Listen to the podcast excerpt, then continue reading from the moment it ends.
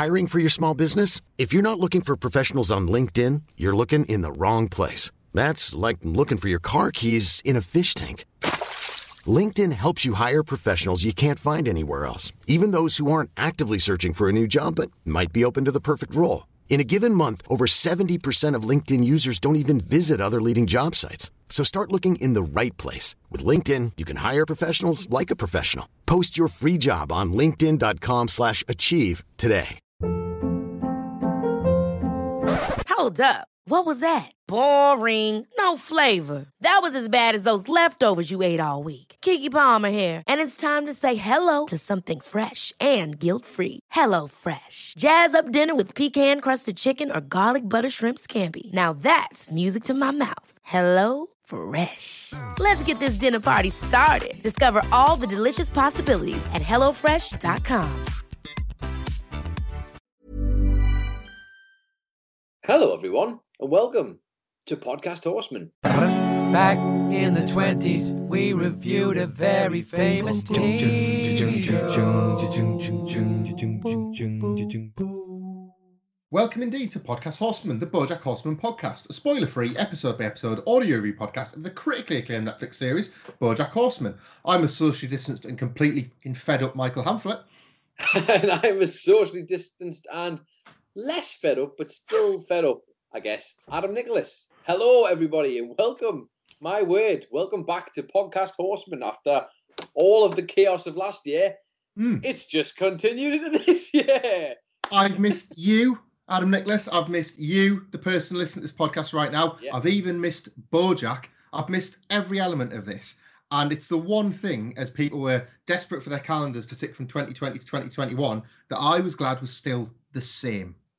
Yes, and it has been rather nice that, that it's all stayed the same, isn't it? That it's just, do you know what it is? It's going to be good, Michael. We've got Mm. this podcast, and no matter what happens, for at least an hour, an hour and a half, things is going to be all right. But positive mental attitude, we're going to get through this, and it doesn't matter what kind of mental attitude you've got, Michael. You can still call us the front of the plane because even though the years have changed, we are the same because we are all business to begin with. You can follow this podcast on Twitter or hmm. Instagram at Podcast Horseman. Please do give us a follow. If you want to do something nice for the new year, why not help a small podcast get a little bit bigger?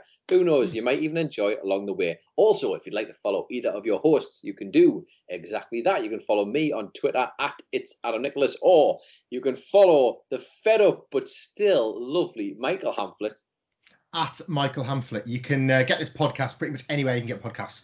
Uh, on Apple Podcasts, where we'd love you to subscribe. On Spotify, where we'd love you to follow.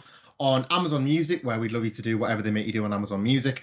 Um, pretty much anywhere you get your podcast, you can get us, especially on Acast, where of course you can subscribe and indeed stream, which will be as a link every Friday when the podcast goes up on the app Podcast Horseman Twitter page.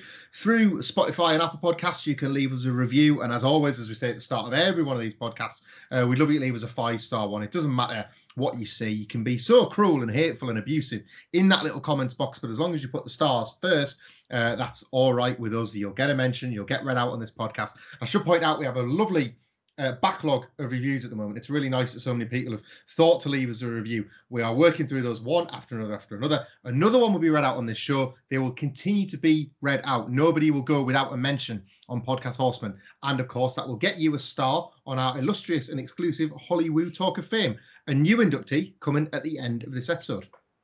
Very exciting indeed. As always, very exciting stuff. And yes, you know what it is. As long as you put those five stars in there, we can give off the illusion that everyone's having a good time. Even if your message is something of pure filth and hatred, that would be lovely. Hey, why not mix and match it? It's 2021. Let's do something here, something a bit different. But exciting news for everybody as well.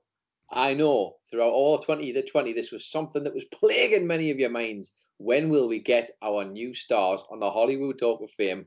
Well, we thought we'd save it for you because we wanted to bring the good stuff, the positive vibes into 2021. So the first batch of the brand new, all the new ones, all the back catalogue, everything will be dropping this week at the same day, either the Friday or the Saturday. Friday of the episode goes out, or indeed the Saturday when I have some free time. But they're there, they're made, they are ready to go out. You will be getting those guaranteed this weekend. You can take that to the bank. No more of this messing around the bush. We are all business, Michael, and allegedly that's how we're going to stay. Anyway, here's some words you might actually be able to rely on from Netflix. Uh, about this week's episode of Bojack Horseman. On this week's episode of Podcast Horseman, we are on to season four, episode eight. This one is called The Judge. Hollyhock starts dating an intern on Bojack's new show. Princess Carolyn meets Ralph's parents. Mr. Peanut Butter throws his support behind Woodchuck. I've honestly, it, it, took me a little while to get back into this because I was trying to remember where we were and what even mm. time and space were. But you know what it is? You come back to this talking horse and it just makes you feel a little bit better, doesn't it?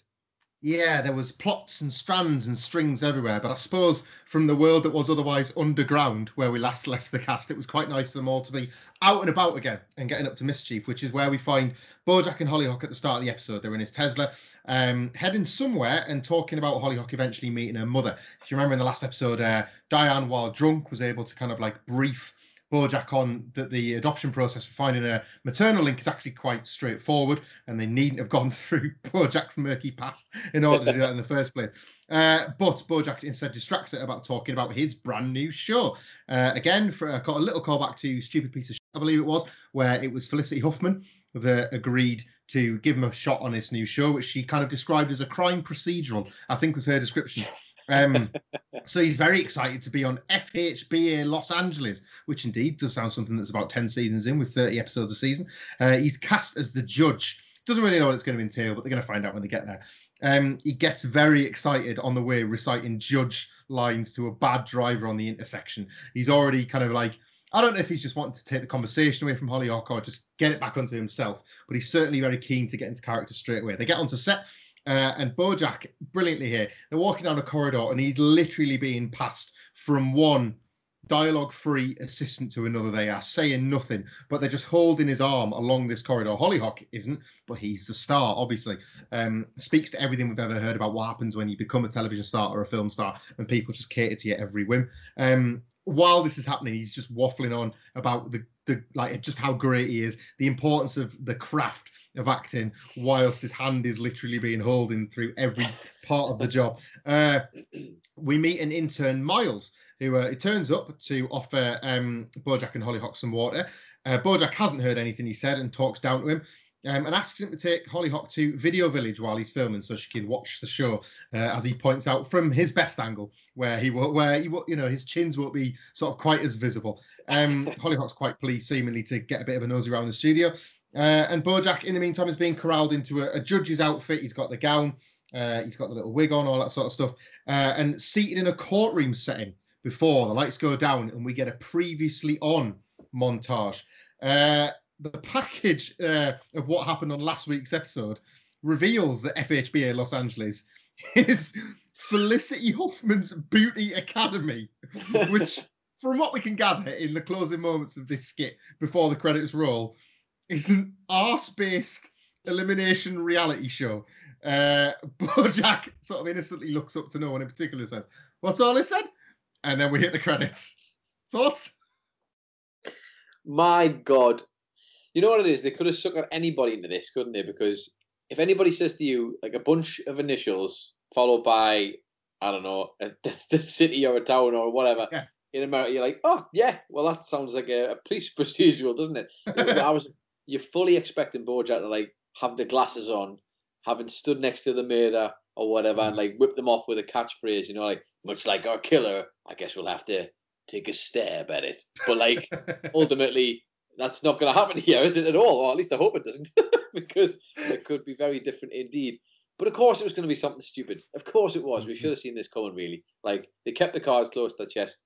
But I love the insinuation that you know it's it's about the booties. Of course, of yeah. course it is, but it's not really. Honest, it's not really.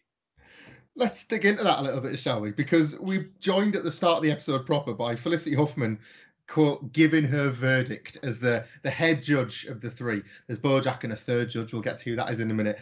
Uh, and she's quite literally judging the arse of one of the contestants, and you know your your booty is not up to standard and it's got to go. Um, Bojack is really rattled by what's going on, and a contestant called Tasha is eliminated from the show. Um, and then the lights come back on. They stop the filming.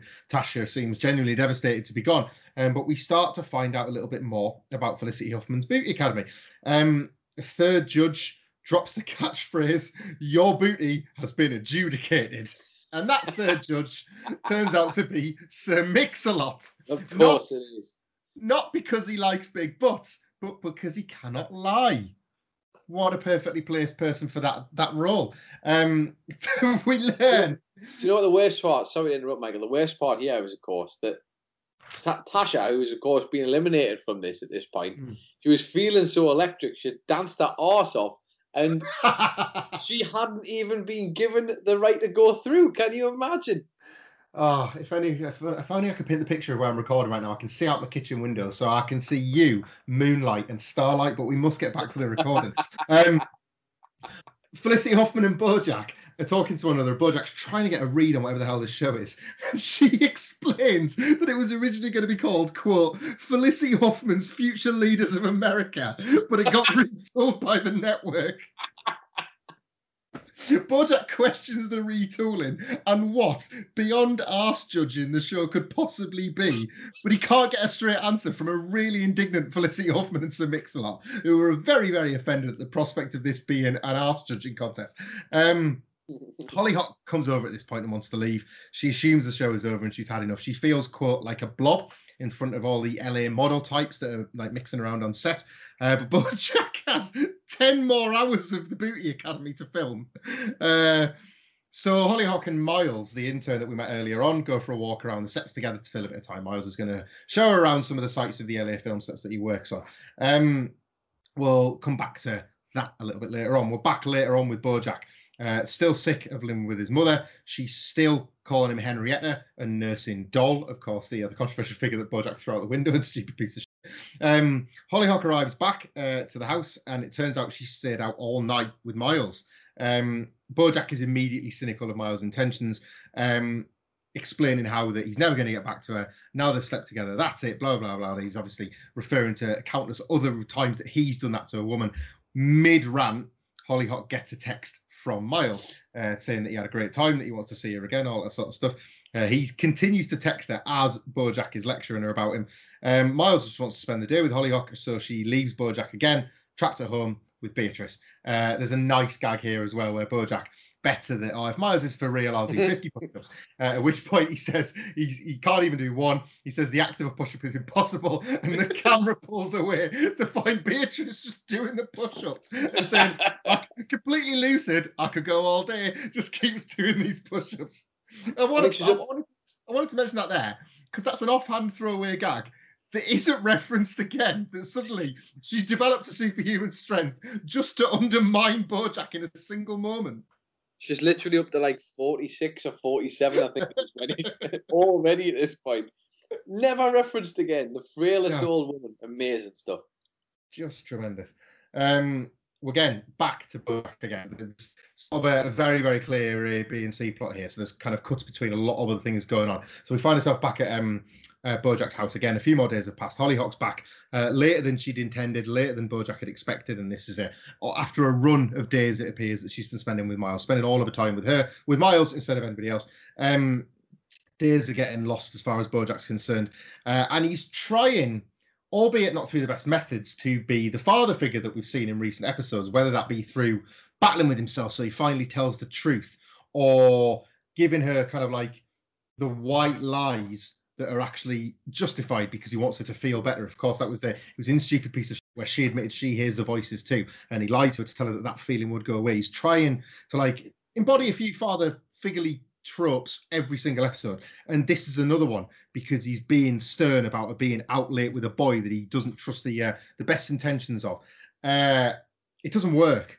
So this is the point when he noses it up spectacularly. Um, he immediately goes on the attack. Um, I don't think even he believes that he's going on the attack, but he does it all the same. Uh, he says that with Miles being around so many attractive women all day, Hollyhock just won't be enough for him. She's instantly crushed by this. So Bojack, piece of shit, man, kind of gaslights her, puts it back on her, and says, "Oh, you you said that you look like a blob. I didn't say that. I didn't think you look like a blob. This is kind of what you thought." Um, as if that would make it better. Um, he smooths the edges a little bit by notice by trying to note that LA is a superficial town. It's not about her. It's not even about Miles. It's just it's just the air in the place. This is what it does to all the people there. Um, and that she needs to be careful out there. She's still like fresh in the area. Uh, but every time as she goes to leave uh, the house, every time he shouts, "Wait, wait!" she just takes that as a dig. She says, "All right, I get it. You're talking about my weight." So even that, which played for a gag, obviously in this context, Mm. is still something that's gone spectacularly wrong. Great, seen this. Shades of grey. Bojack first tries to do right, but can't do right for doing wrong, and then does really, really wrong trying to do right. I mean, that's his whole MO, isn't it? At this point, he's just Mm. the guy is a disaster. it's a disaster with his own life, but then trying, he is trying, in his weird, twisted way, he is trying to like to help. I think, or like it's like a, a- it's he certainly thinks he's trying to help. Uh, but obviously, it's just never going to work. Even if even if he got it spot on, like she's just at an age where these are those things that she needs to learn by herself, whether it's the hard way or the easy way even though everything we've been shown tells us that actually Bojack isn't right at all. Yeah, like Miles actually wants to see her. He wants to spend the day with her. Um, and you can tell immediately that despite the fact he's trying to be dad and be a good dad at that, he's not exactly the best equipped to kind of walk down that road, is he? the dad probably wouldn't move so quick to referring to her as a blob, even if he believed No. that, that line was secondhand. The yeah, uh, just even just apologize for making like even if you've gone down that road by accident, just apologize. It's very easy. Just say, look, I got, I, you've got me. I, I was mixed up. Not, but hey, wait a minute. you said you're a blob. He um he seeks advice from Diane, who, and there'll be more on this later, is getting a massage at a, a rather exclusive looking location. Um, we will come back to that. She's full of all the rational, no bullshit analysis that you would expect from Diane ultimately. Um, and it's what Bojack desperately needs, as he typically does. Um, but when she starts suggesting various solutions and uh, ideas of which, you know, kind of like to turn it round, he calls it, quote, to Diane, and the Hollyhock would never believe it. So, against her advice, he resolves instead to set Miles up to look like a complete jerk. Uh, and as Diane sort of gradually tries to protest, unfortunately, she's just sucked back into the massage she's really enjoying. So she kind of stops giving a shit about the situation too. Um, there's just this trailing off, no Bojack, no, but doesn't really care because she's enjoying a massage. So Bojack goes off to enact what's surely bound to be a terrible plan. Um, we see him back at the uh, Felicity Huffman Booty Academy set where he's uh, bribing one of the uh, finalists in the show. The, the the first scene there was three, so we I guess that would maybe be like a semi-final. Now we're down to two left, and he's we're assuming that he's gonna, you know, not vote for this contestant if she does the thing she wants, which he believes is to seduce the PA. We get a wacky stack of confusion here when the contestant does exactly what she believes she was asked, which was to have sex with the PA. Um, but when Bojack brings Miles in for what he believes is going to be the big showdown, the big reveal, it's revealed that she slept with a PA, not Miles, who's an intern, which Bojack would have known if he ever listened to Miles at the very beginning of the episode when he made it very clear what his job was. Um, this in turn gets Bojack in deep shit with Felicity Huffman and Sir Mix-a-Lot, who remain strident that this is a show about lifting up women rather than that kind of sleeping with other staff behind the scenes vulgarity. They genuinely believe he's brought the tone of Booty Academy down. He's brought it into disrepute, and they boot him off the show. He's already lost this job, which, to be fair, he maybe didn't want anyway. Uh, we see Bojack packing his car at the set, and uh, Miles catches up with him. Says that if Bojack wants him to stop dating Hollyhock, they could work out a deal. Oh my God, he was a dick all along. Um, Miles gives him, and this is great, gives him a screenplay about an intern who wants to be a writer. He thinks it's really got legs, and he gives it to Bojack on the uh, the basis that uh, he'll stop talking to Hollyhock if Bojack could just give it to an agent, put it in front of somebody, something like that. Um, yeah, cashing out the man's daughter in all of 10 seconds. At the last opportunity, Bojack was probably never going to see him again as he drove away from that set. So he takes that last opportunity to do that, to further his opportunity with this terrible script. Um, not that it makes Bojack's lecturing of Hollyhock the right thing, but I just thought it was interesting that Hollywood and the males of Hollywood just cannot help themselves being the males of Hollywood, um, or indeed the miles of Hollywood. Um, before we get Bojack's response, this is interesting. So Bojack's left with the uh, choice of what to do. Uh, the scene kind of hangs on whether or not Bojack's going to accept the script or not. It actually cuts to him reporting back what had happened to Diane with Miles. Um, that he was an arsehole all along. Um, she's still getting massage. She's back at the same place. Um, but Bojack's actually pretty dejected about this. He wanted to be wrong about Miles. He believed in what he was saying, but he hoped against his hope that Miles was one of the good ones. Um, Bojack says he's actually not going to tell Hollyhock about that interaction between the two. Um, and Diane seems halfway to suggesting something else, maybe about telling her the truth on both sides. But again, she gets totally lost in the massage, so the advice never quite makes it out. Um, Bojack gets home to find Hollyhock sat in the dark in his house, flicking channels at a really rapid rate, not stopping long enough. We can't hear more than a split second of everything on the TV uh, as we see Hollyhock just staring at the screen. Um, it's quite late. Beatrice is obviously off to bed. Um, she's they kind of have a conversation where the gist is that Bojack admits at least that he was getting a little bit jealous of Miles taking up her time. Um, but she notes that he's not actually been in touch with her today. So the fix is in. Just because Bojack's not going to tell Hollyhock that this is what's gone down, it doesn't mean he hasn't taken the deal anyway. Again, he still can't do right with doing a fairly hefty slab of wrong. Um, she then puts it on herself. She says, quote, I might have scared him off. Do you ever get that feeling uh, that like to know you more is to love you less. He responds, quote, Hollyhock, you are an amazing woman and you should never settle for somebody who only loves the idea of you. You're funny, kind, and clever. And she interrupts, Am I also pretty? And then he stops and says, oh, what do you want me to say? Obviously, I obviously I think you're beautiful. Um, which, you know, is sort of a fatherly answer, I guess. She responds, Well, you don't have to go overboard. And she seems quite touched by him going to the lengths to call her beautiful, just beyond just kind of like giving her the empty kind of vacuous comment of saying, yes, you're pretty. Um, Bojack, looking for that last quick fix, offers her a trip out for ice cream, which she rejects, then pizza, which she also rejects, um, before simply saying she's just not hungry. It's at that point she continues mindlessly flicking the channels uh, as Bojack sort of stares at the same screen with her. We get the longest pregnant pause in recent memory on the show before hitting the credits. No words, no extra, just lots of flick, flick, flick, flick, flick. Noise, noise, noise, noise, noise. Credits. Everything looks fine, Michael. right? Everyone had a good time. That was, you know, that, you must be able to read my pad to the screen because that was my last note on that plot. all- Every, all everything it's- turned out fine. everything's great and everything's fine and sweet. uh, the only thing really, I'll, I know we have obviously have more to get onto. My only last takeaway there is that I guess it's a shame because Bojack almost gets it right. Not obviously doesn't get it right. That's not what I mean. Mm. His final delivery is about as close to being the correct dad-like response that he could possibly give.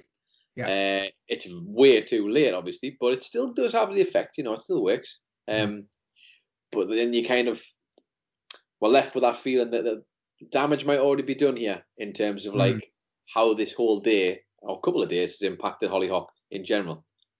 Yeah, it's. I mean, I I personally took from this as well. This ending, like Bojack. Uh, there's one point in the episode, I think when he's talking to Diane, where he's going back over the blob thing. This blob thing is such a big comment. He's like, "I'm a blob," and obviously he's missing the point of why that doesn't particularly matter. But again, him bringing food back as a first way to provide that fix.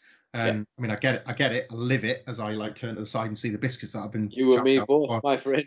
before we started recording. Like I would probably turn to ice cream or pizza too. And I just thought it was interesting that she would reject those, having gone through this very specific experience.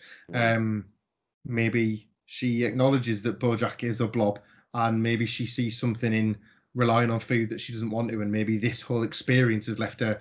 Th- This is far from a fixed relationship with food; it's just a different one. It's an equally negative Yeah. one. You can eat Yeah. sort of, you can eat to heal, but you can starve yourself to try and do the same, and neither are the way to go. Yeah, couldn't agree more. There's definitely a worry there, isn't there? That whatever the, the way this whole day or the last couple of days have gone, Mm. there's a there's like a, a classic Bojack of leaving a mark on somebody, which uh, they didn't perhaps have at the start of the episode. Mm. It was um what I did quite like about this. Uh, we sort of touched upon this before we started recording. Uh, Felicity Huffman's Beauty Academy was a big old gag, and it was Mhm. ultimately saved for a just a piss funny cold open, good intro, good closer, and that was it. It was strictly wraparound content, but really, really strong wraparound content. Yeah, it was weird how they made it. Like we said that before this, that we thought maybe I remember thinking this whole episode was going to be like structured like uh, Hollywood stars and celebrities. What do they know? Do they know things? The episode where we got the full show from start to Yeah. finish. Obviously, we don't get that, but we do get enough to kind of to be a, a guiding narrative. But it doesn't overtake the whole episode, does it? And it provides No. that kind of nice middle ground for some uh, some comic relief, while also really kind of filtering into the, the narrative that we're talking about with Hollyhock in just a very different way, the objectifying of women in a different way. Oh, yeah, it's not at all divorced from the, the topics they're tackling, is Yeah. it? Um, maybe it is Felicity Huffman's Future Leaders of America after all. Maybe, Maybe she got the show she wanted. Also, just a quick note there, and I love that that's that's how that's how this works in Hollywood. She wanted this one thing, and she still wanted she wanted a show. That was the end goal. That was it. The last thing she wanted, just a Yeah. show for herself.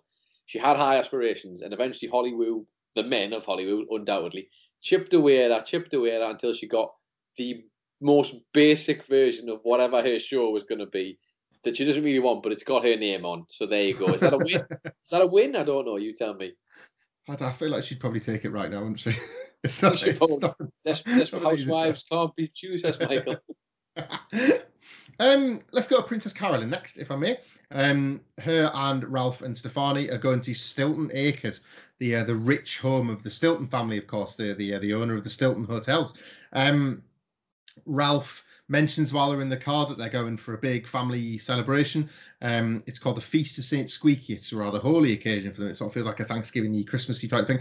Um, he does warn Princess Carolyn that his folks can be quite hard work around the holidays, uh, and asks that they don't mention Filbert, um, the baby, of course, that Princess Carolyn is currently pregnant with, until the parents themselves have grown to know and love her. But Princess Carolyn feels supremely confident that that'll be the case. They pull up at the grounds, and it's as luxurious as you can imagine. It's huge man- mansion, fountain in the middle. Um, Ralph's parents are enthusiastic about meeting Princess Carolyn, but very full on as hosts. Um, tremendous gag here. So again, the only seed that's really been planted with us, the viewer, is that Princess Carolyn can't tell the parents that she's pregnant. Um, so after meeting Ralph's uh, brother Sissy, his wife's Missy, and his uh, boys Tweeds, Nantucket, and Loophole, um, we've learnt already that there's a certain method and a rule book to having children as part of this family. She is then offered a cocktail, which she, of course, has to politely decline. Uh, so then Ralph's dad pushes further and offers her wine, then beer. Then she has to reject very caffeinated coffee, raw shellfish, cigarettes, passive smoking, cocaine, some punches in the belly, and last but definitely not least, a ride in their private roller coaster, which the camera pulls out to reveal is built onto the side of the building, like that um, casino in Las Vegas. Yeah. You just see it coming out of the house and going back in again. Princess Carolyn has to knock all these things back, and uh, understandably, the parents are starting to get a little bit pissed off as to why. Ralph intervenes just before she was about to break and tell them the news because she was just sick of having to say, no, no, no, no, no. Uh, the punch in the belly, unbelievable. Like where that Brilliant. one came from when they're going down the list of things that ideally shouldn't, pregnant women shouldn't engage in. a punch in the belly to remind you ho- how to, how it is to feel alive. And she's like, "Oh, it's a rich person thing. It's a rich person thing." Oh dear. The uh, the family are having a, a St. Squeaky Day celebration. They're all gathered around the table. Um, and I'll gonna let you go into the details of some of this a bit later on. Um, but the feast, I'll do the short version, basically involves uh, St. Squeaky uh, destroying a cat, um, which the entire family mocks. Um, they mock, and it's not just the one cat from the story, it's all cats. And you know, the ceremonial ears and the bullying while Princess Carolyn the room is, is a bit full on.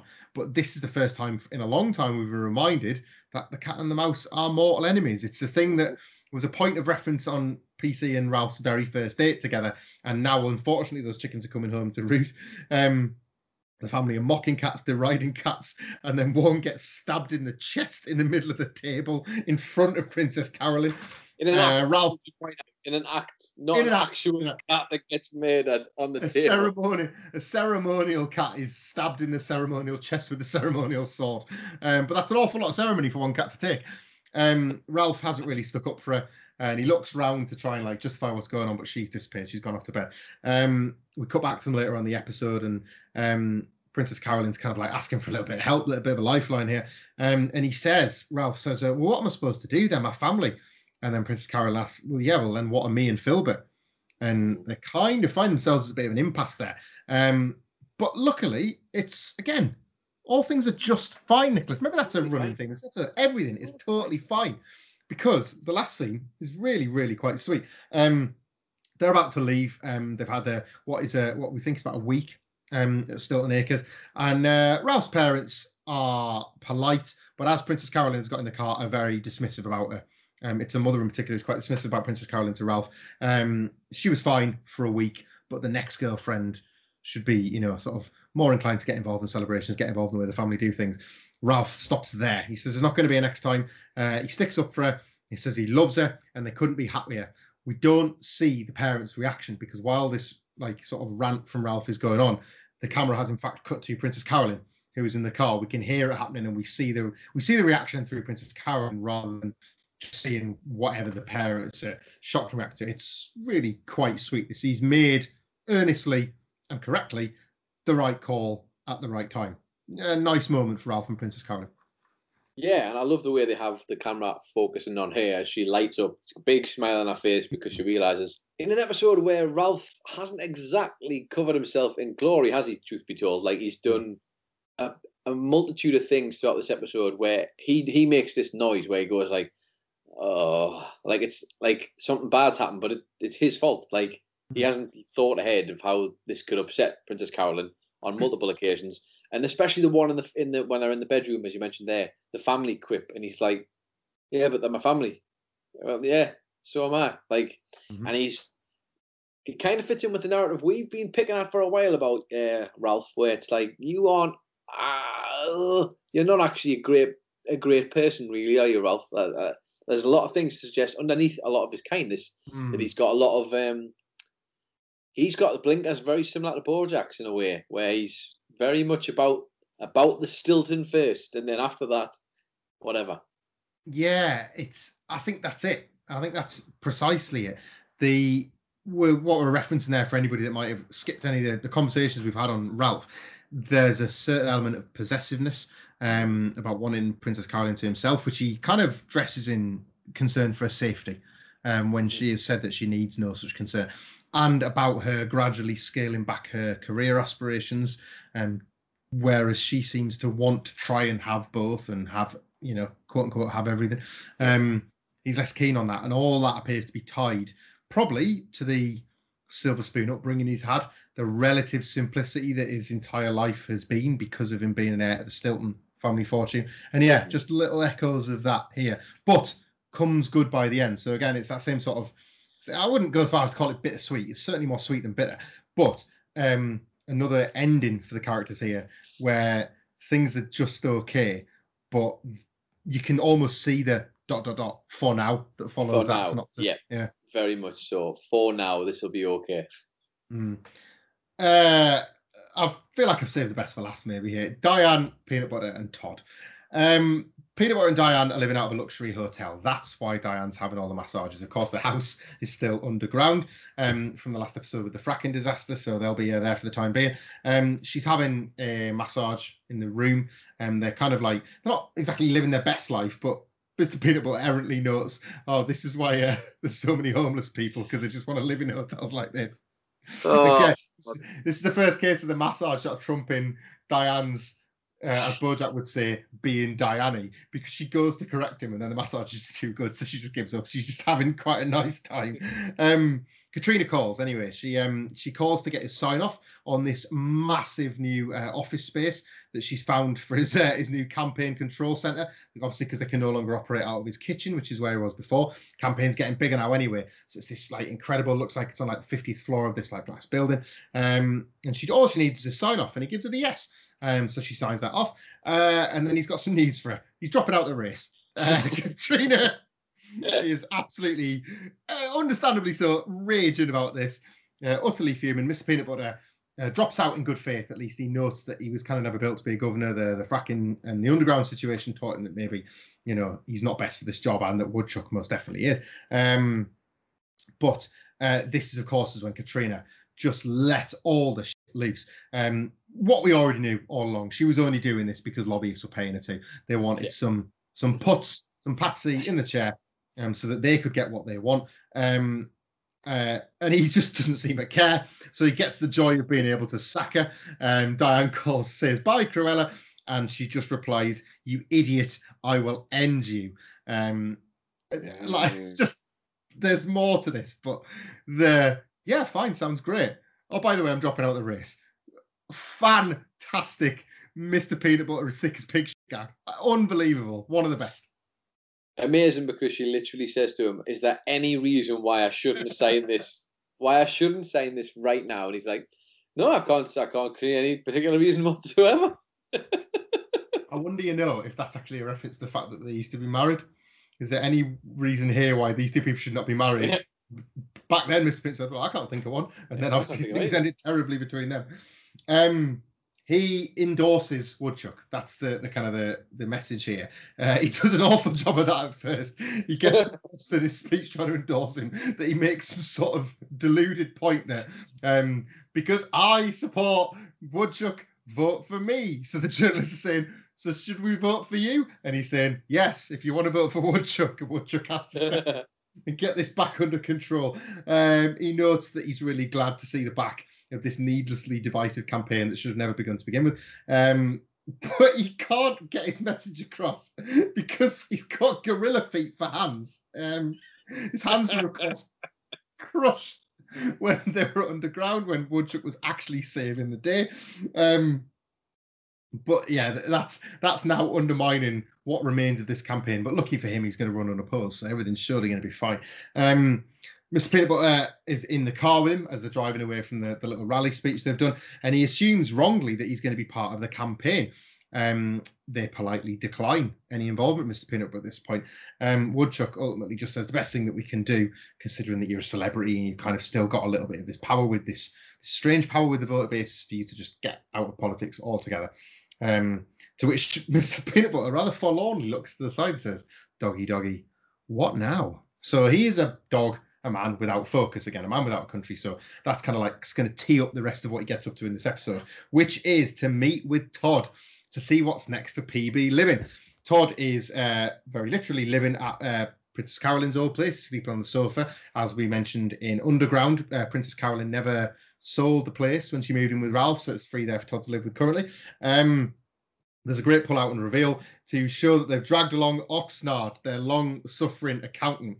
Um, brilliantly lulled uh, on false pretenses when Peanut Butter told uh, Oxnard that they were coming to do an intervention for Todd because he has so many bad ideas, because that was the only way that he knew to be able to get him along.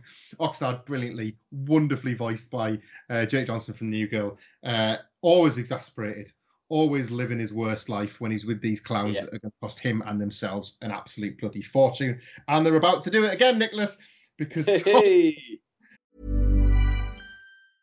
Hey, I'm Ryan Reynolds. Recently, I asked Mint Mobile's legal team if big wireless companies are allowed to raise prices due to inflation. They said yes. And then when I asked if raising prices technically violates those onerous two-year contracts, they said, "What the f*** are you talking about? You insane Hollywood ass." So to recap, we're cutting the price of Mint Unlimited from $30 a month to just $15 a month. Give it a try at mintmobile.com slash switch. $45 up front for three months plus taxes and fees. Promo for new customers for limited time. Unlimited more than 40 gigabytes per month. Slows. Full terms at mintmobile.com. Hiring for your small business? If you're not looking for professionals on LinkedIn, you're looking in the wrong place. That's like looking for your car keys in a fish tank. LinkedIn helps you hire professionals you can't find anywhere else, even those who aren't actively searching for a new job but might be open to the perfect role. In a given month, over 70% of LinkedIn users don't even visit other leading job sites. So start looking in the right place. With LinkedIn, you can hire professionals like a professional. Post your free job on linkedin.com slash achieve today. Hey, it's Danny Pellegrino from Everything Iconic. Ready to upgrade your style game without blowing your budget?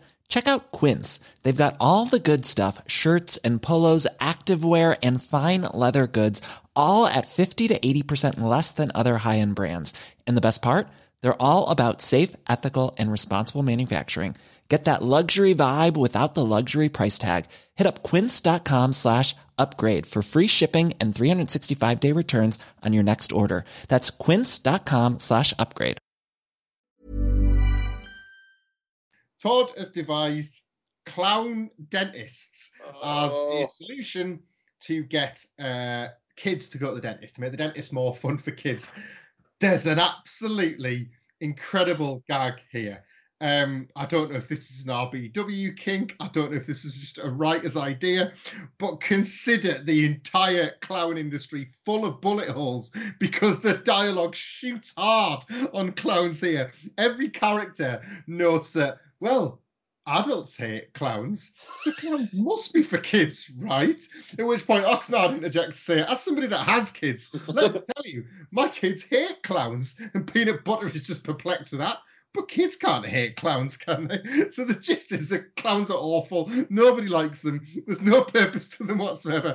I've just pictured a legit clown, a working clown in Hollywood, watching his favorite show, Bojack, and then becoming the figure of a sad clown in a mirror, having his entire industry and his things that you can go to college for, his entire trade just ripped to shreds by this scene.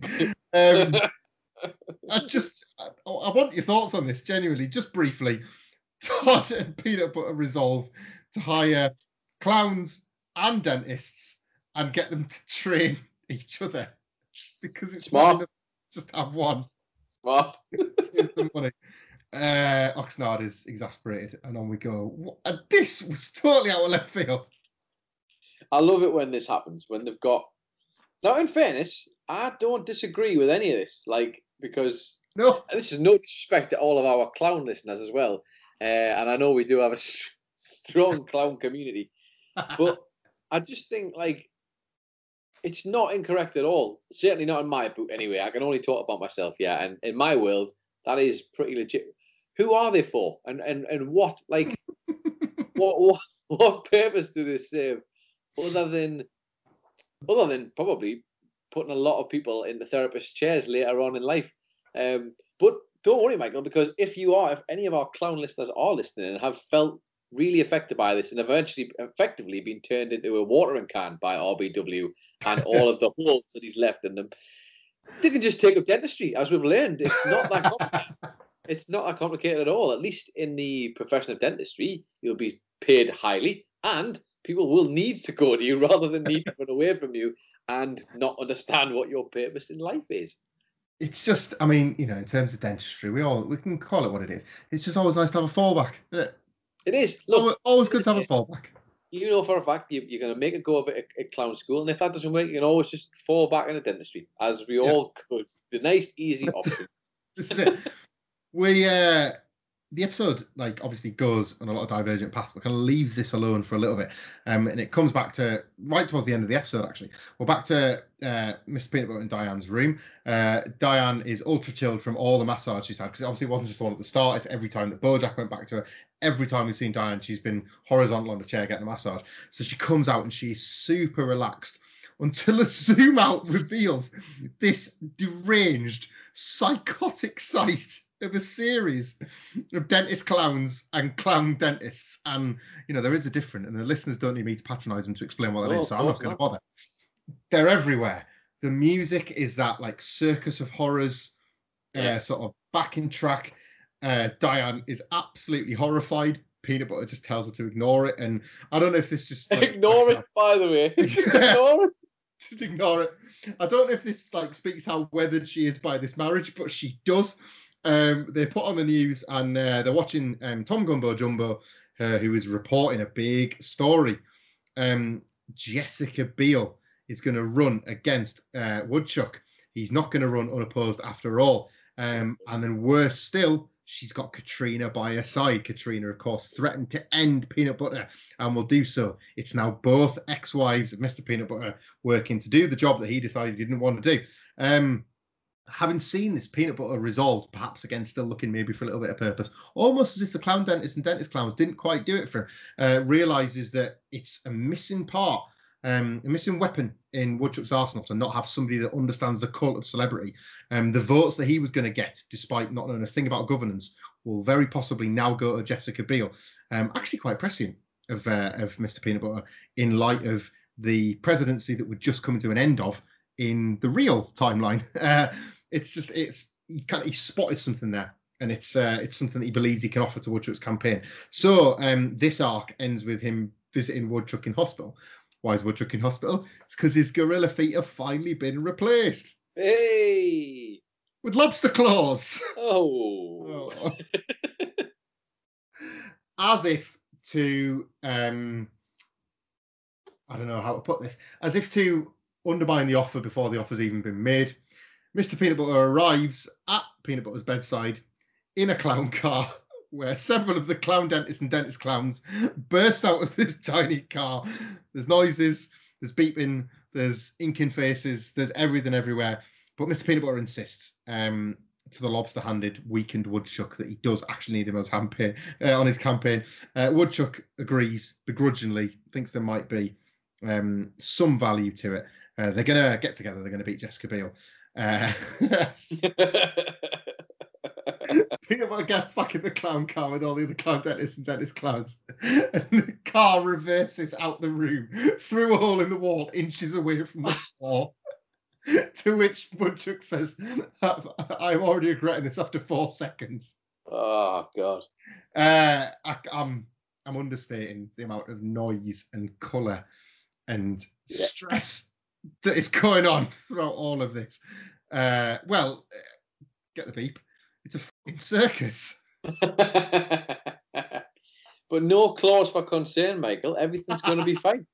It's all going to be fine. Under the sea. it's all going to be fine.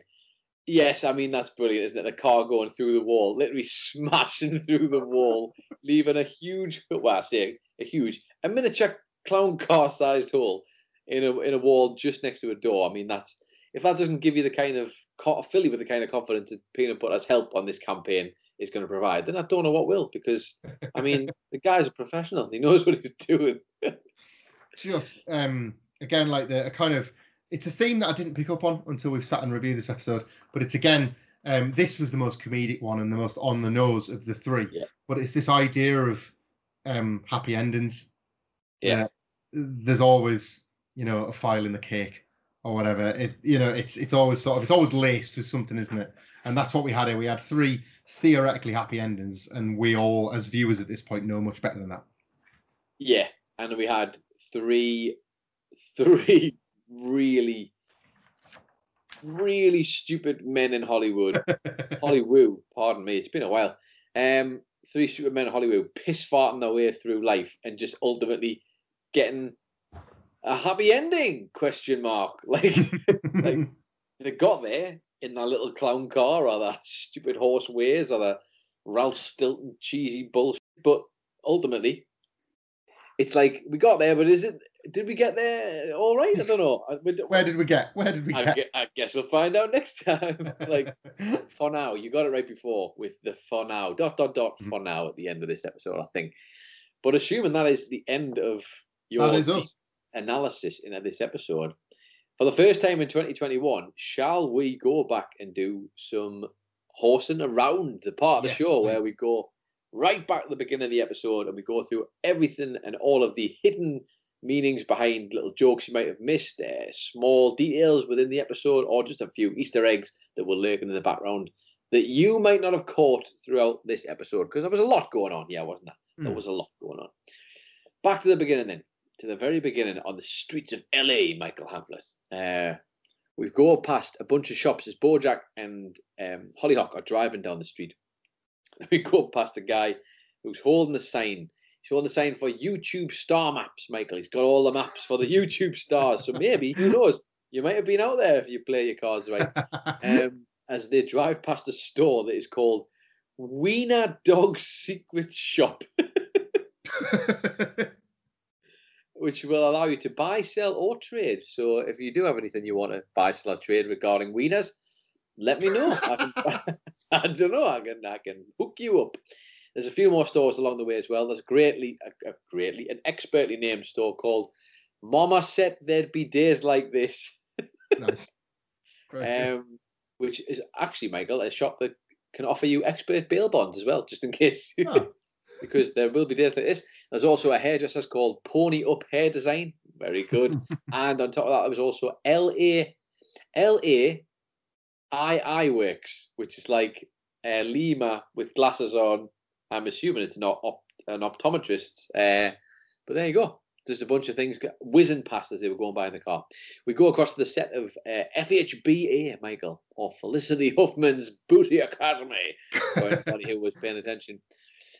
Brilliant uh, t-shirt, yes. I can't remember if it's already appeared in this episode, but I do love it when they give it with a new t-shirt appears on a certain member of uh, crew or whatever. Hmm. We got the Ziggy Stardust t-shirt, but of course it was the horse face instead Oh, I of love that one. the Love it. David Bowie face. It's such a great t-shirt. I would love that Mm. one in real life.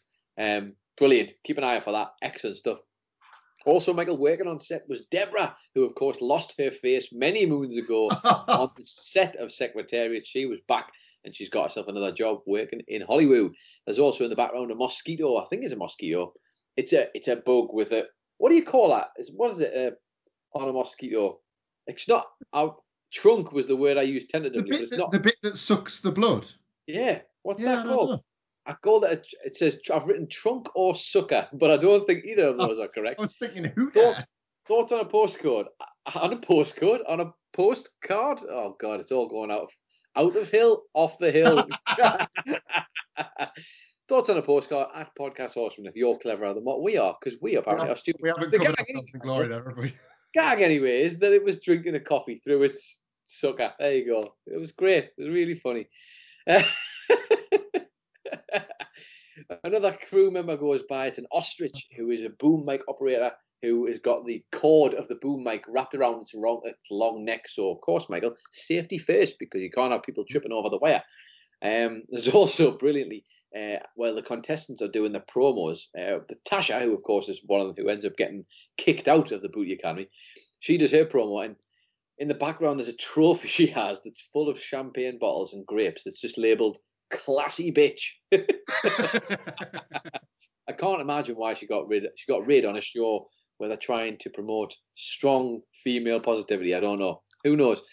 We go. We have the credits, and then we go back. And I just thought it was great. Sir Mix-a-Lot saying, obviously, when they're asking him why he's one of the judges, he says, "Well, it's because I'm an honest and impartial judge. And if there's one thing I'm famous for, it's that I cannot lie. Of course, what else would he have been famous for, Michael?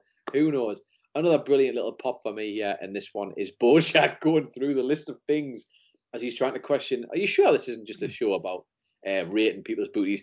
He says, "Well, what about the what about the Badonka Donka Dobstacle course?"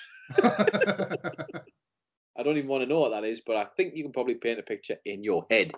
We go to the car that Ralph Stilton is driving, which uh, happens to be his car, Michael, as they're on their way to the Stilton Acres estate and his uh, registration plate, because you know, Michael, what does he do for a living? He works in the card industry. His registration is card man on the car Ah, because that's that's what he does. He does the cards, and he's a man.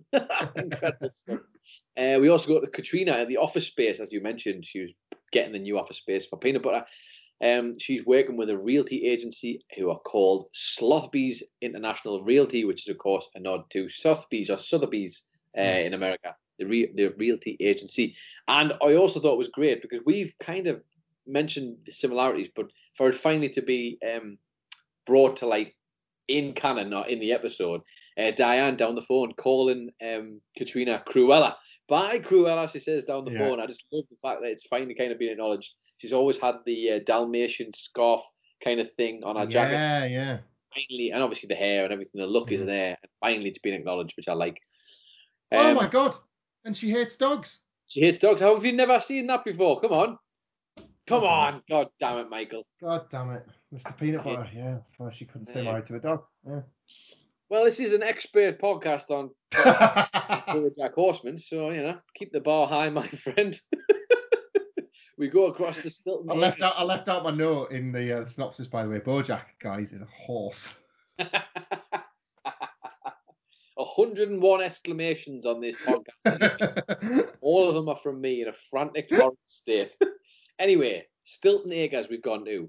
We've got some names to rattle off for you here now. There's a bunch of mice who um, who Princess Carolyn meets, who are all the relatives of uh, Ralph Stilton. We get them, their mom, the dad, family, the kids, brothers and sisters, all sorts. They are named as follows: We have Poppy, we have Mimi, we have Sissy, Missy, and then the last three who are the best, I think: Tweeds, Nantucket, and Loophole, as you mentioned, whose names don't quite fit the rest of the mold. You can kind of see the progression of the first four, but maybe not the rest of them we did a bit of digging on this because they're rich and aren't they? Hmm. And uh, we we we looked on Reddit and there was one user who who seemed to a, a theory I kind of like, which is that they're named after after they realised they'd run out of like posh sounding upper class names, I guess. Um, they kind of just went with things that they like, so like, or things that were associated, I guess, with with being rich. I guess mm. Clothing, Nantucket. I'll let you decide on there, and loophole, of course, potentially like well tax loophole. Like what a rich fine tax loopholes. I thought that was great.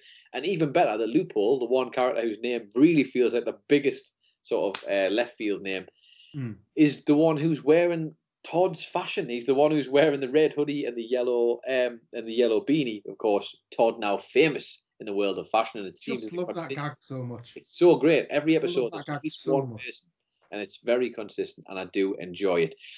Uh, we go to Woodchuck's car now, uh, and it's just I want to reiterate what you've already mentioned because it was such a great delivery. We've seen them do this with the "What are you doing here?" line where they kind of mm-hmm. it, it, make it new, but Mr. Peanut Butter's delivery, and obviously Paul F. Tompkins of, so this chapter of my life is over. Ah, doggy, doggy, what now? it was just, it's the best. So forlornly looking out that window it was really, really great.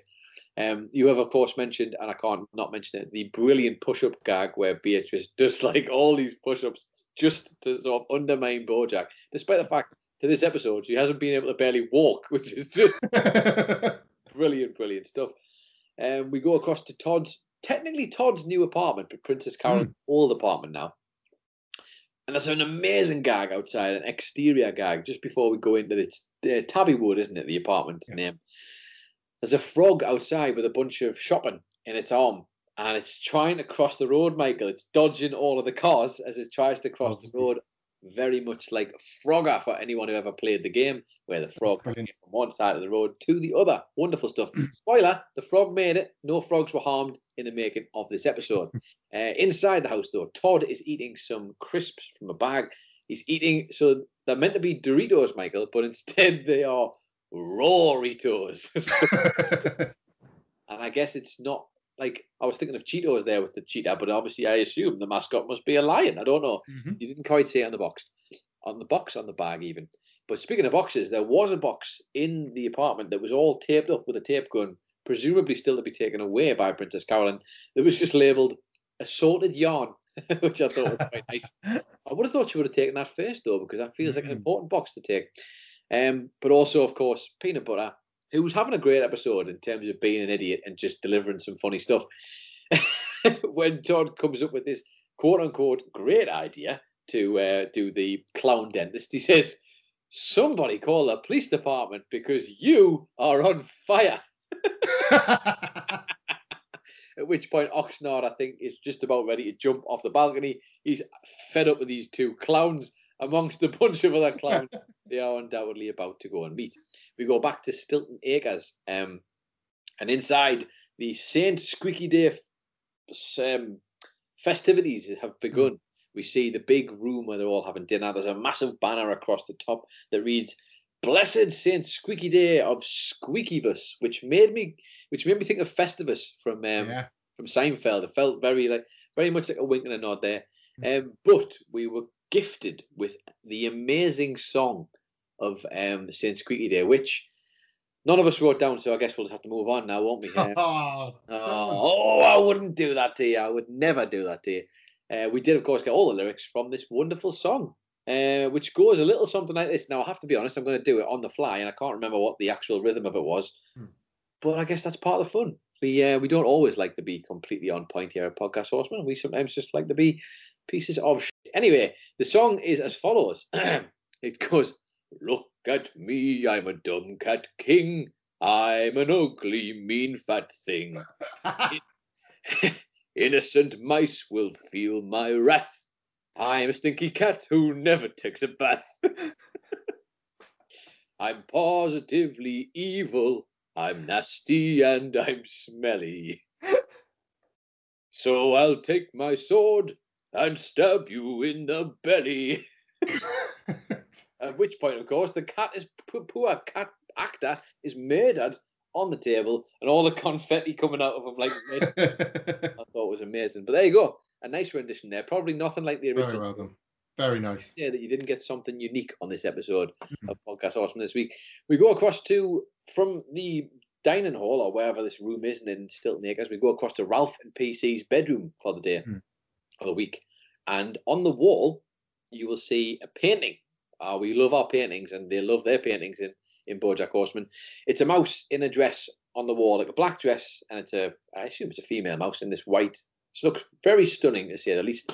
Uh, and the structure and the composition of it is all based off an original painting by called Madam X, which is a painting by John Singer Sargent. And the, the composition you'll see is very similar.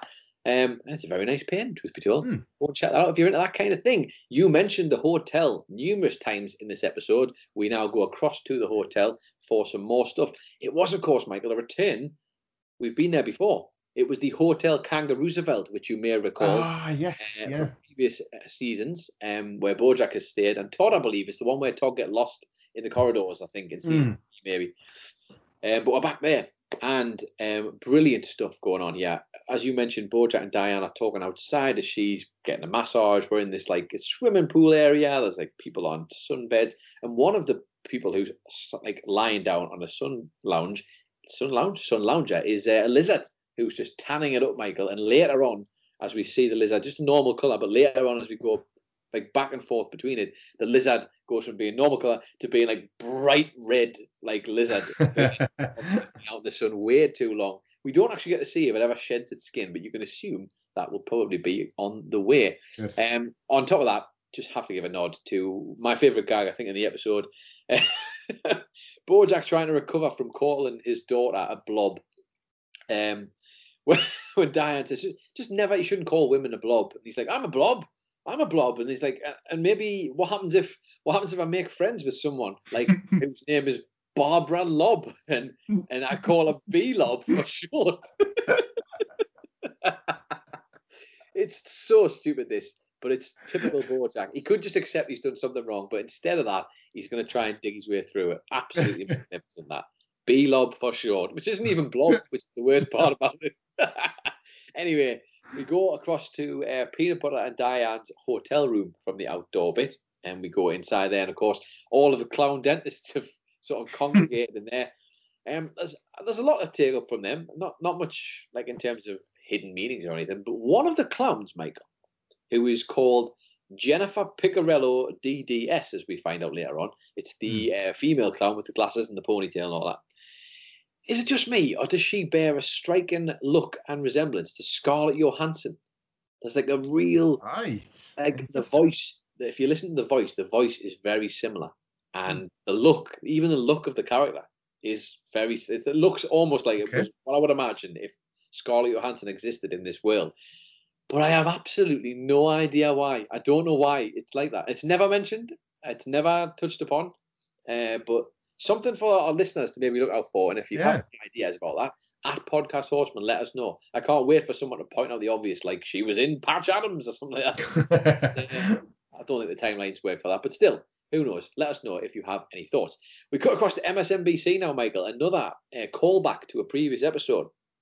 First things though, before I get ahead of myself, the headlines. Let's read them out that were on MSNBC. The one that says it's got a picture of Woodchuck Coodchuck Berkowitz on the screen after Peanut Butter drops out of the race, and it says that he is unbeatable. Is the quote, and there's a picture of him there with these gorilla feet for hands.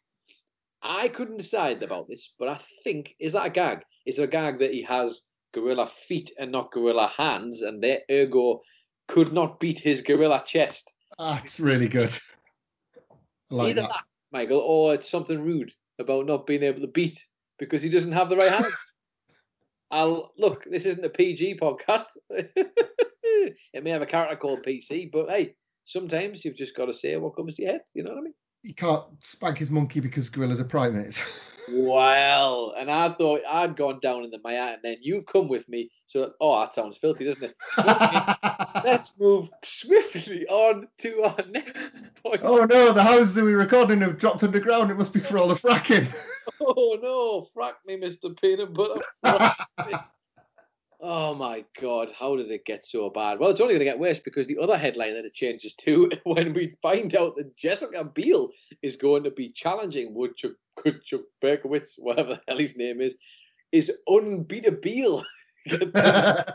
screen. Of course it does. But it's such a good pun, Michael. There's only one person who could have come up with that pun. It is, of course, Randy, who works backstage. Tom Gumbo Jumbo is so excited about this pun that he realizes it means that Randy must be back. Because if anyone can remember, back in season four, episode three, Randy took a bit of a turn. He passed out on his keyboard, and that was a real health scare for Randy. But it seems like he's back. Tom is really glad to see him, which is nice because we know those two often butt heads, don't they? It's not Yeah. always um, it's not always rainbows and butterflies with those two. But he seems very happy to see Randy back, and I have to say, me too. I always love the presence of Randy. Um, another pun though that maybe wasn't so great was coming out of Jessica Biel's mouth when she said that she's a candidate you can Jessica leave in, which is just so stupid. It's so stupid. But hey, we love it. We love it nonetheless that is brilliant. absolutely amazing. Speaking of uh, so stupid, we go across to the Saint Bernard Medical Centre where Woodcut Chuck, ah, I'm giving up on his name now. Woody, I'm going to call him from now on. uh, is getting his hands changed. Michael Woodchuck's hands are being changed. He's had his tra- hand transplant. He's now got claws, which is the next best thing, I guess. Closer to having hands. Someone has very kindly bought him a balloon, Michael, and has put it in the corner of the room for him. And the balloon used to read "Get well soon," but someone has stuck a sticker across the well, so now it says "Get hands soon." it's another stupid one, but it's another great one. Oh, And finally, this isn't even a gag. This just hit just hit me like a ton of hammers. Um, Bojack, we'll go to Bojack's house. He and Haya Hollyhock are having a conversation, and you, of course, mentioned it where she drops the quote. Do you ever get that feeling that like to know you more is to love you less? Mm. Oof, it got me good that one. Uh, not not for me, Jeff. As uh, whenever people know me more, they love me more. But uh, yeah, there you go. Like we'll we'll end on a bit of a somber note there for this one in particular, the horsing around section certainly of this episode. Um, that's all for this one. But it is 2021. The years have changed, but our habits have not. And as always, there is still time, I believe, for one last thing. And then I swear to God, we will shut up about this podcast forever. Now I know, dear readers and listeners and whatever the hell else you are, Michael Hamford didn't have a one before this episode started. Have you found one? I do. Oh, I- done. he's waiting. like for- me. but he found one. Like me, it's thick as pig shit. So I would like to go first to get out of the way because yours is going to be far worthier. Because mine's really silly. Oh, Um, Dude, don't worry. So. because what is this, Nicholas? A crossover episode. Whoa, Will whoa, Arnett, What? Will Arnett, of course, um, famed not just for BoJack Horseman, but for a lot of other things, but especially beloved to us is Arrested Development. Um, and I'm going to go to GOB for just a split second um, to tie the two shows together, to tie this particular episode together, and to indeed tie what BoJack was doing in this episode to my one last thing. Um, GOB with Franklin when he puts the uh, voice recording from the magazine into Franklin's body. That every time Franklin opens his mouth, what does he say? My name is Judge. because he's a judge. Oh God! How did I not see that? How on earth did I not see that? you know, My this is the name is. Judge. You are like a diamond under pressure. You have formed this beautiful shiny thing. Never fails that. The old well, we'll see what happens. But one week it's going to. One week it's going to. Anyway, I can't top that, but I can give you mine at least. I just thought it was great this. And I will also preface this by dragging some crack from another show, which that you've done. I've been watching a lot of uh, The Sopranos recently. Mm. I'm onto the final season. It's all getting very exciting. And Tony just dropped a line uh, in there. Now, I will say this now, spoiler. It's not a big line, but it's just he talks. He's talking to a psychiatrist, Dr. Melfi, of course, where he kind of says he's been in there so long now that he started to that he knows what the subconscious is and how it works, and that's the kind of line he dropped. And I just thought that applied nice and neatly to this little thing we get at the Stilton Acres. Uh, now, earlier in the episode, if you recall, Princess Carolyn is offered lots of things by the Stilton father, uh, Poppy, uh, a bunch a bunch a bunch of things. But on top of all of them was one of them was he dragged the worker who works for them from the house, right, into the shot, who was a shellfish, and he says, "Would you like some raw shellfish?" Like this man is prepared to feed his worker to Princess Carolyn, the groundskeeper for his house, to Princess Carolyn. Just why? Just because he can? Because he's rich. this is ridiculous. This was ridiculous elitism at its finest. However, later on in the episode, there's a little bit of a gag where they're leaving the house and we get an establishment shot from outside, and the worker, the shellfish, mm-hmm. is cutting the hedges in the shape of one of the Stilton members. It's just a mouse head for anybody else who wants to know.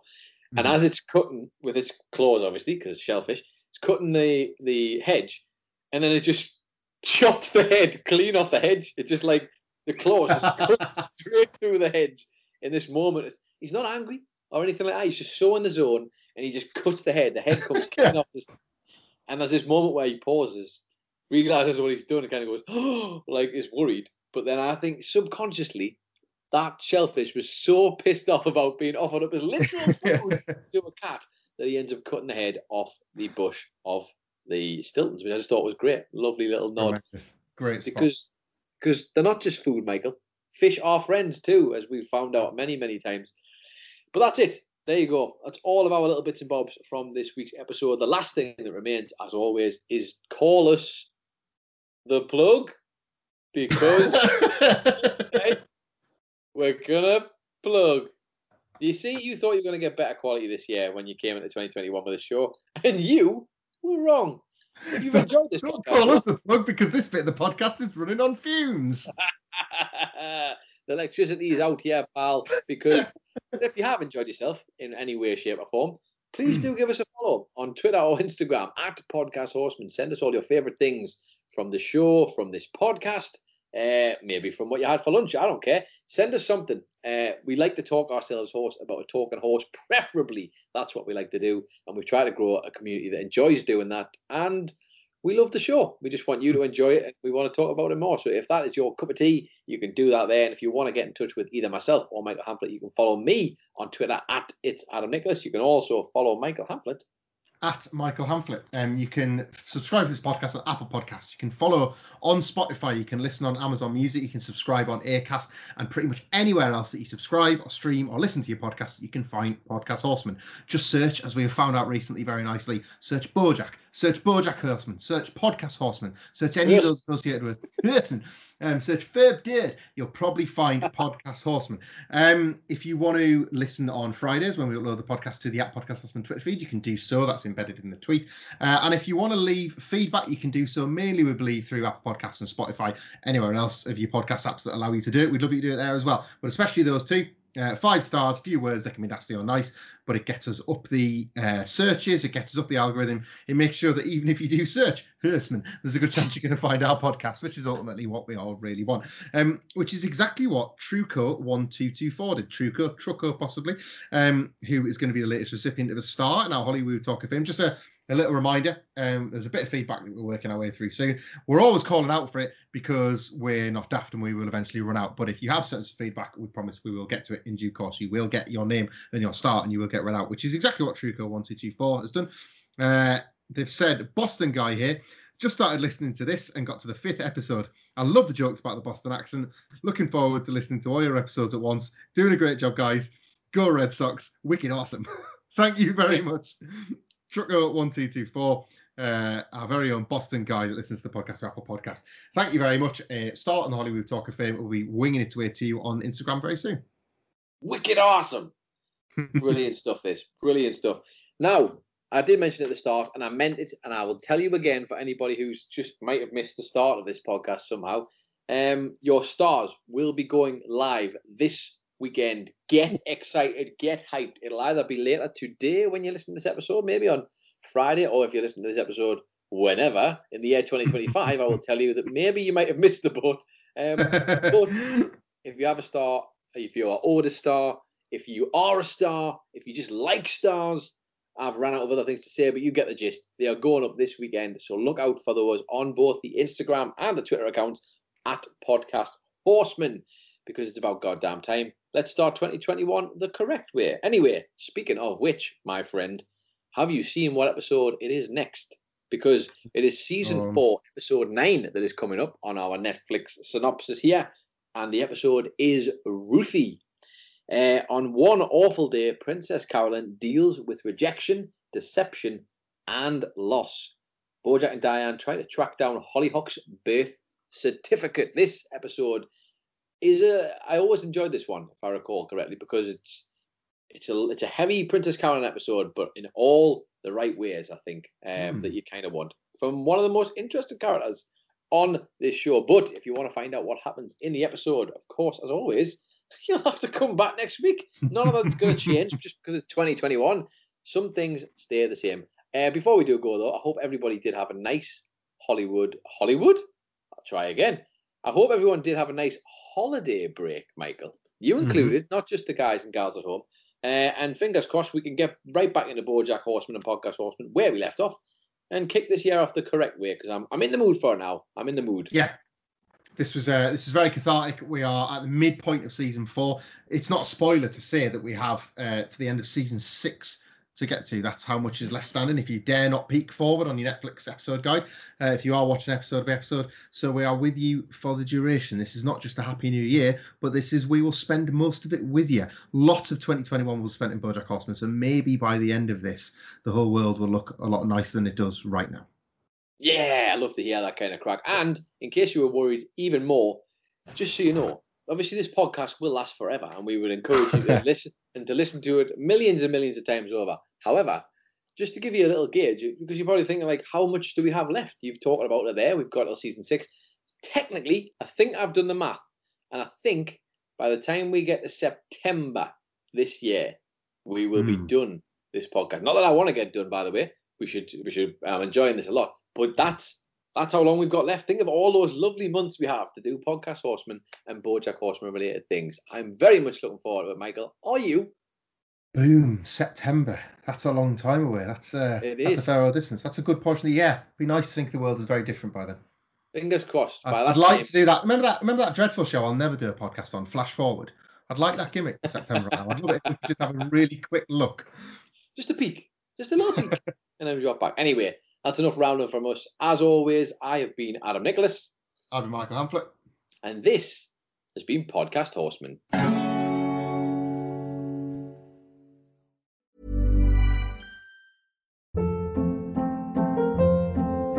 Hold up. What was that? Boring. No flavor. That was as bad as those leftovers you ate all week. Keke Palmer here, and it's time to say hello to something fresh and guilt-free. Hello Fresh. Jazz up dinner with pecan-crusted chicken or garlic butter shrimp scampi. Now that's music to my mouth. Hello Fresh. Let's get this dinner party started. Discover all the delicious possibilities at hellofresh.com. Even when we're on a budget, we still deserve nice things. Quince is a place to scoop up stunning high-end goods for 50 to 80% less than similar brands. They have buttery soft cashmere sweaters starting at $50, luxurious Italian leather bags, and so much more. Plus, Quince only works with factories that use safe, ethical, and responsible manufacturing. Get the high-end goods you'll love without the high price tag with Quince. Go to quince.com slash style for free shipping and 365-day returns. When you make decisions for your company, you look for the no-brainers. If you have a lot of mailing to do, stamps.com is the ultimate no-brainer. Use the stamps.com mobile app to mail everything you need to keep your business running with up to 89% off USPS and UPS. Make the same no-brainer decision as over 1 million other businesses with stamps.com. Use code PROGRAM for a special offer. That's stamps.com, code PROGRAM.